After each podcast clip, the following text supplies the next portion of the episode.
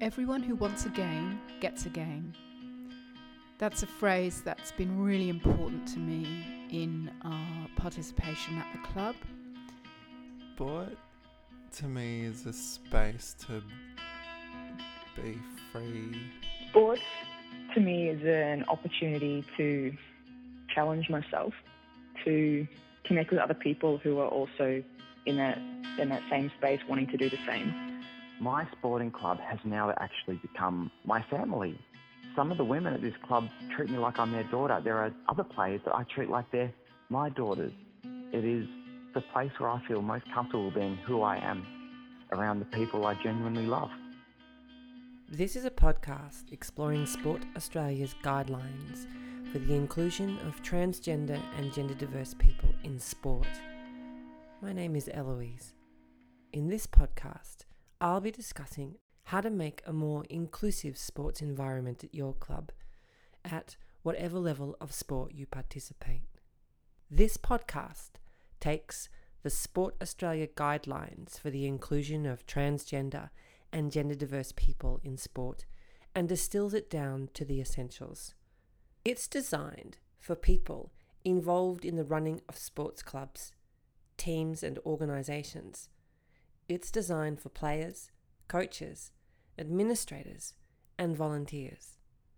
And it's designed for parents and families, those families who are trans and gender diverse, and those who are interested in being more inclusive.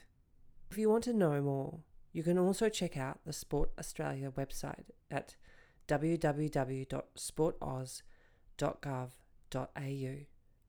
This is Imogen. I'm Imogen. I play A F L. I've played A F L my whole life since I was about six. Um, and I play with Macquarie University. In twenty fourteen, I'd been playing this club for, what's that, five years. And I'd kind of, I'd started transitioning for myself, not in a way that people at my club understood, but I'd started painting my nails and I'd had coloured hair. It was difficult for me. And at the end of the year, I sat down with the president of our club, who was one of the players on my team. And he said to me, you know, are you gonna, what are you doing next year? Like, do you think you'll play again? And I, I said, you know, I, I don't think I can anymore. The culture's just too much for me, and, you know, there's too much bullshit, and I, I just can't deal with it anymore.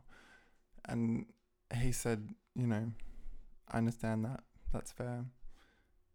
But if you want to change that, then this is the place to do it. And it was really like a a switch moment for me where I was ready to leave, and I just kind of saw the potential of what it would be like, well, for, of having the support, you know, from the president of the club to be able to make change. Here are four basic points to remember when approaching inclusion of transgender and gender diverse adults and young people in team and club sport. Firstly, transgender and gender diverse people don't want or need you to feel sorry for them. They just want to access the same social, health and well-being benefits that are available to anyone else who is interested in joining a team or club. Like all sport, team and club players, members and participants, transgender and gender diverse people want to be the best version of themselves they can. They want to give and be given respect. And most of all, they want to be part of something that connects them with other people. Second point, transgender and gender diverse people experience high, frequent, and constant levels of stress just by doing common everyday things. Catching a bus, going to the shops, meeting new people, talking on the phone, joining or participating in a sports team or club. All these things have the potential for judgment, confrontation, and even violence. This stress frequently leads to anxiety and depression, which in turn can lead to further social exclusion and isolation. Third point. So, while it's true that transgender and gender-diverse adults and young people are prone to far higher rates of depression and anxiety, here's the most important thing to take away. Having safe, inclusive access to sport clubs and teams has a direct, even life-saving benefit on transgender and gender-diverse people and young people. Not only that, but research has shown that cultures of exclusion in sports clubs and teams negatively affect the well-being of all participants, not only trans and gender-diverse people and youth, but anyone who is involved in sport. The physical, emotional, verbal, sexual and other types of abuse that gender-diverse and transgender young people frequently experience most often occurs because of a culture of rigid gender stereotypes, a culture very common to Australian sport and not just experienced by transgender and gender-diverse people. Changing this culture is of immense benefit to the health and well-being of everyone involved in sport. And finally, it's important to say, it's no more possible to separate a transgender and gender-diverse person from who they identify as than it is to separate anyone else from their core sense of self. Nor is it anyone's job or responsibility to do that. And it's especially true that no one should be required to prove who they are to be included in sport and community activity.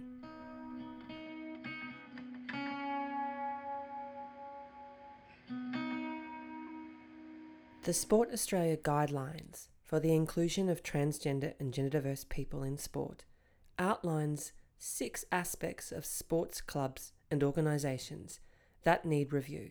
These are one Collecting and using personal information. two Inclusion. three A code of conduct. four Facilities and change rooms. five Uniforms. And six Leadership. Each one of these is important, so we'll take the time to discuss. Um, my name is Emily Fox. I am a woman who is a mum, Uh, who loves playing football and happens to be transgender. And I play football with the St Kilda Sharks Women's Football Club in the South East Women's Football League in Melbourne. Uh, so I was fortunate enough that I was able to change my gender on my passport and use that as an identity marker to get access to my football clubs, and they were more than willing to use that. But I also know other people who have hadn't, haven't had the financial means um, or the ability to access services to change their gender markers legally, and because of that, they have not been allowed to participate in sport. The collection of personal information by sporting organisations can create additional difficulties for transgender and gender-diverse people. Here are the most important steps to take to be more inclusive of transgender and gender-diverse players and participants. Firstly, personal information should only be collected with a player's consent, or in the case of children, with parental consent. Organisations should implement structures and safeguards regarding the collection and use of personal information, particularly where it relates to name and gender. Only request personal information and legal documents when necessary for a legitimate aim of the organisation. Consider accepting a legal declaration to verify name, age and gender. For example, a statutory declaration. Provide the option of selecting a non-binary gender identity and a gender non-specific title on registration forms. Provide preferred name and pronoun options on registration forms. Securely store personal information in line with standards prescribed by privacy legislation. Importantly, do not disclose the transgender or gender-diverse status of a player without their express permission, and ensure that correct names and pronouns are used in conversations, databases, documents, and correspondence. Be aware too that depending on the circumstances, requesting additional information from transgender and gender diverse people may be inappropriate and even, in some cases, unlawful.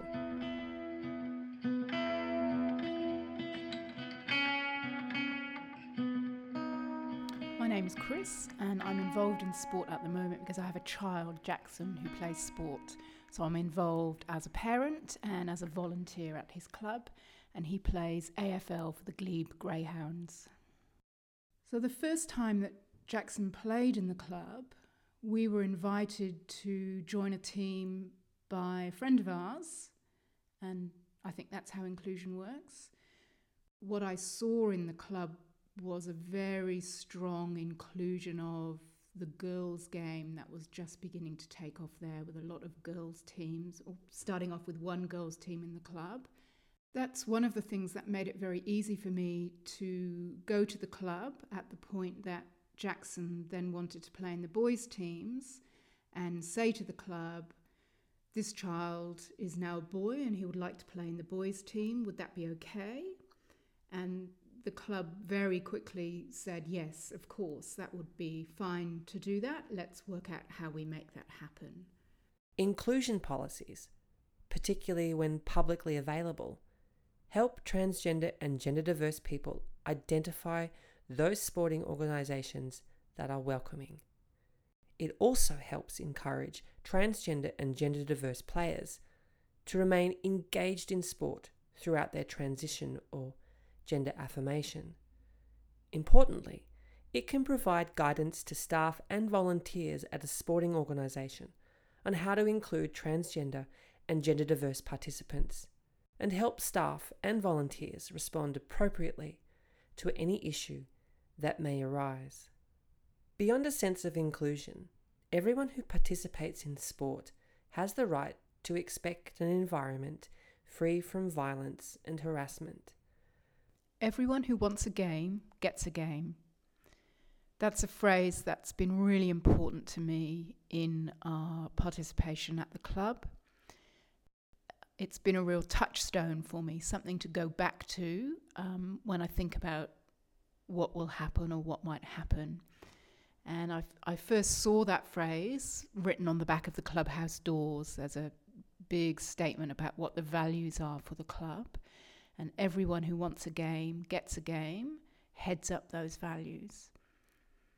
And when I read it there, I remembered that I'd heard it, heard it said quite a lot, particularly by the president, and I'd internalised that as part of what it was to be at that club. And so when Jackson decided that he was going to transition and was going to play in the boys' team, that's what I remembered. Everyone who wants a game gets a game. And that really helped me then go to the club and say, can we make this happen? And they said, yes, we can. Some transgender and gender diverse individuals experience harassment when they participate in sport. A code of conduct should include a commitment to create a harassment-free environment and an inclusive culture within the sport.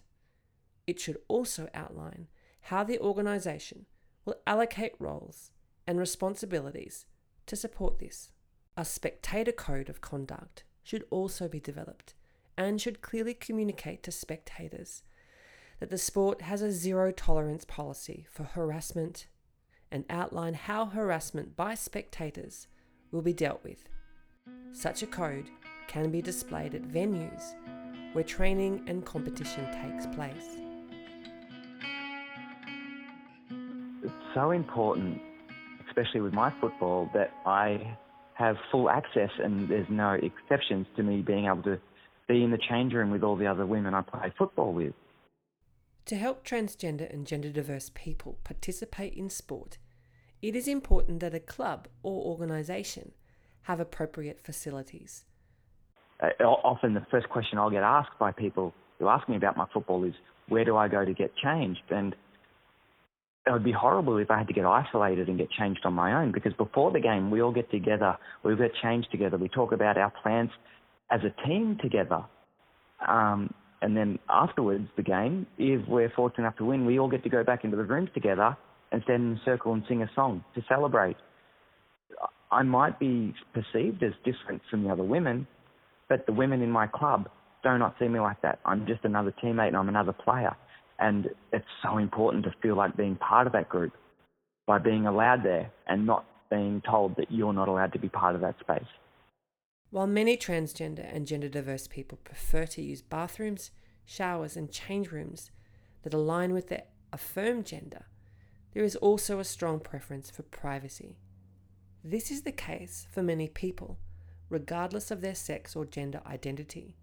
People who identify as non-binary may prefer to use unisex or gender-neutral facilities.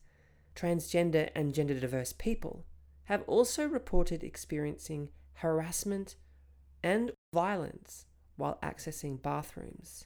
Such experience emphasises the need to provide inclusive facilities.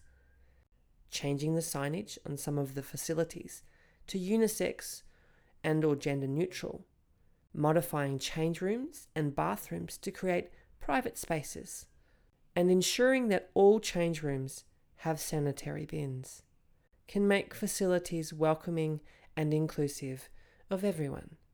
When new facilities are built or existing facilities are being upgraded, there is an opportunity to make these inclusive by creating private spaces so that people can change, shower, and use the toilets safely and comfortably.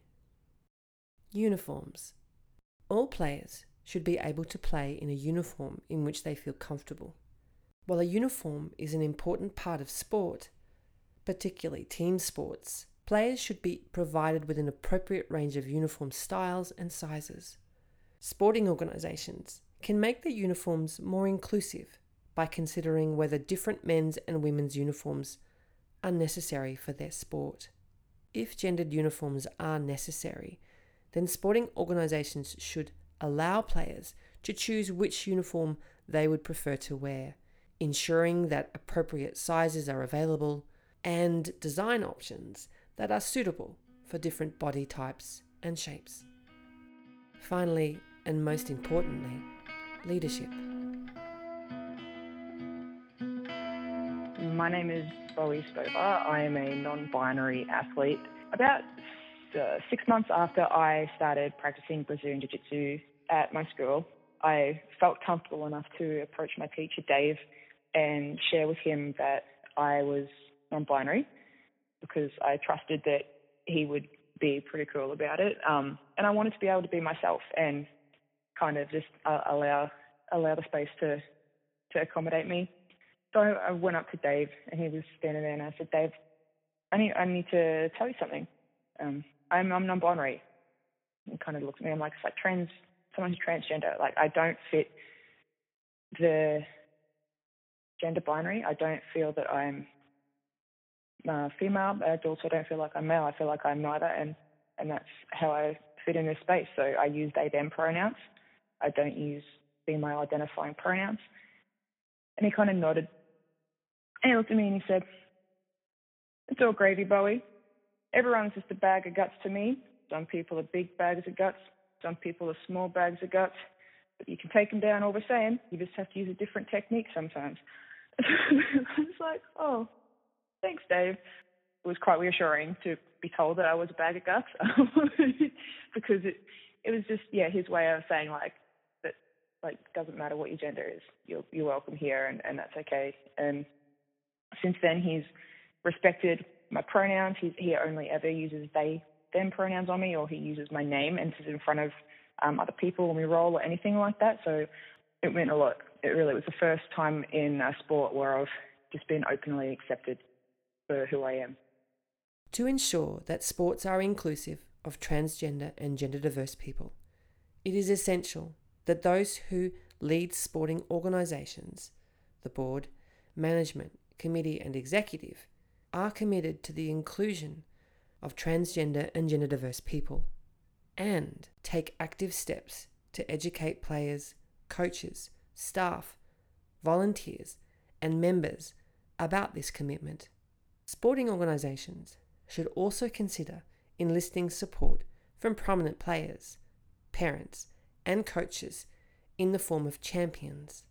In twenty seventeen, uh, two women from the St Kilda Sharks Football Club, pretty much the heart and soul of the St Kilda Sharks, the women who have been part of the club since its inception and seen generations of women come through that club. They came to me personally and said that they saw me as a special person, an individual that they needed in their club.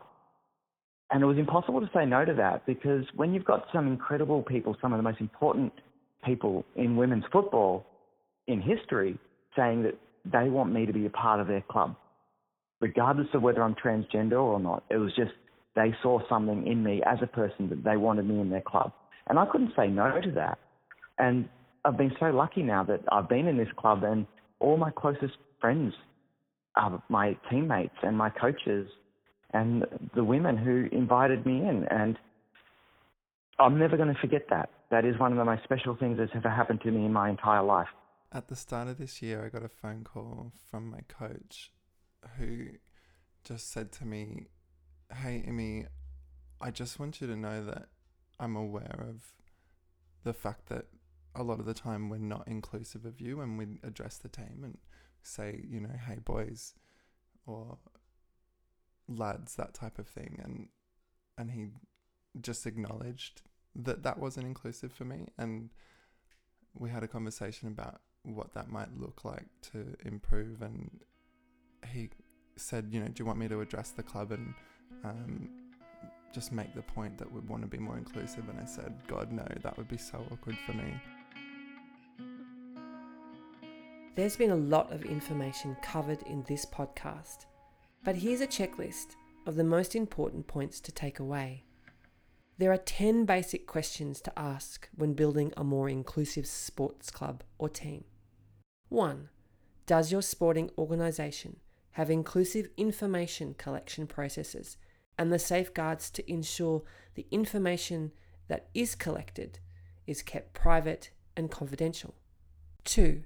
Does your sporting organisation have a publicly available inclusion policy which specifically promotes the inclusion of transgender and gender diverse people, clearly articulates that participation in sport should be based on a person's affirmed gender identity and not the sex they were assigned at birth to the fullest extent possible? three. Does your sporting organisation provide guidance to staff and volunteers on how to include transgender and gender diverse participants and respond appropriately to any issues that may arise? four. Does your sporting organisation have a code of conduct that outlines a zero tolerance policy for the harassment of transgender and gender diverse people? five. Does your sporting organisation provide appropriate education and training to staff, players and volunteers about identifying, addressing and preventing the harassment of transgender and gender diverse people? six. Are your sports organisation's existing facilities inclusive? seven. Does your sporting organisation provide players with an appropriate range of uniform styles and ones that cater to different body shapes? eight. Have you made a commitment to the inclusion of transgender and gender diverse people in your sporting organisation? nine. Do you take active steps to educate your staff, coaches, players, volunteers and members about including transgender and gender diverse people in your sporting organisation? And ten, do you have a champion for transgender and gender diverse inclusion in your sporting organisation? For clubs, teams and sporting organisations looking to make themselves more inclusive for transgender and gender diverse players and participants, there is far more information available in Sport Australia's guidelines for the inclusion of transgender and gender diverse people in sport. You can find a copy of the report as well as other helpful resources at w w w dot sport aus, that's S P O R T A U S, dot gov dot a u. Production and research has been by Ryan Storr, Chris Townley and Eloise Brook, with assistance from Carrie Robinson and Kristen Davies. Special thanks to Imogen Bracken, Chris Townley, Emily Fox, and Bowie Stover. Writing, engineering, music, and hosting has been by Eloise Brook.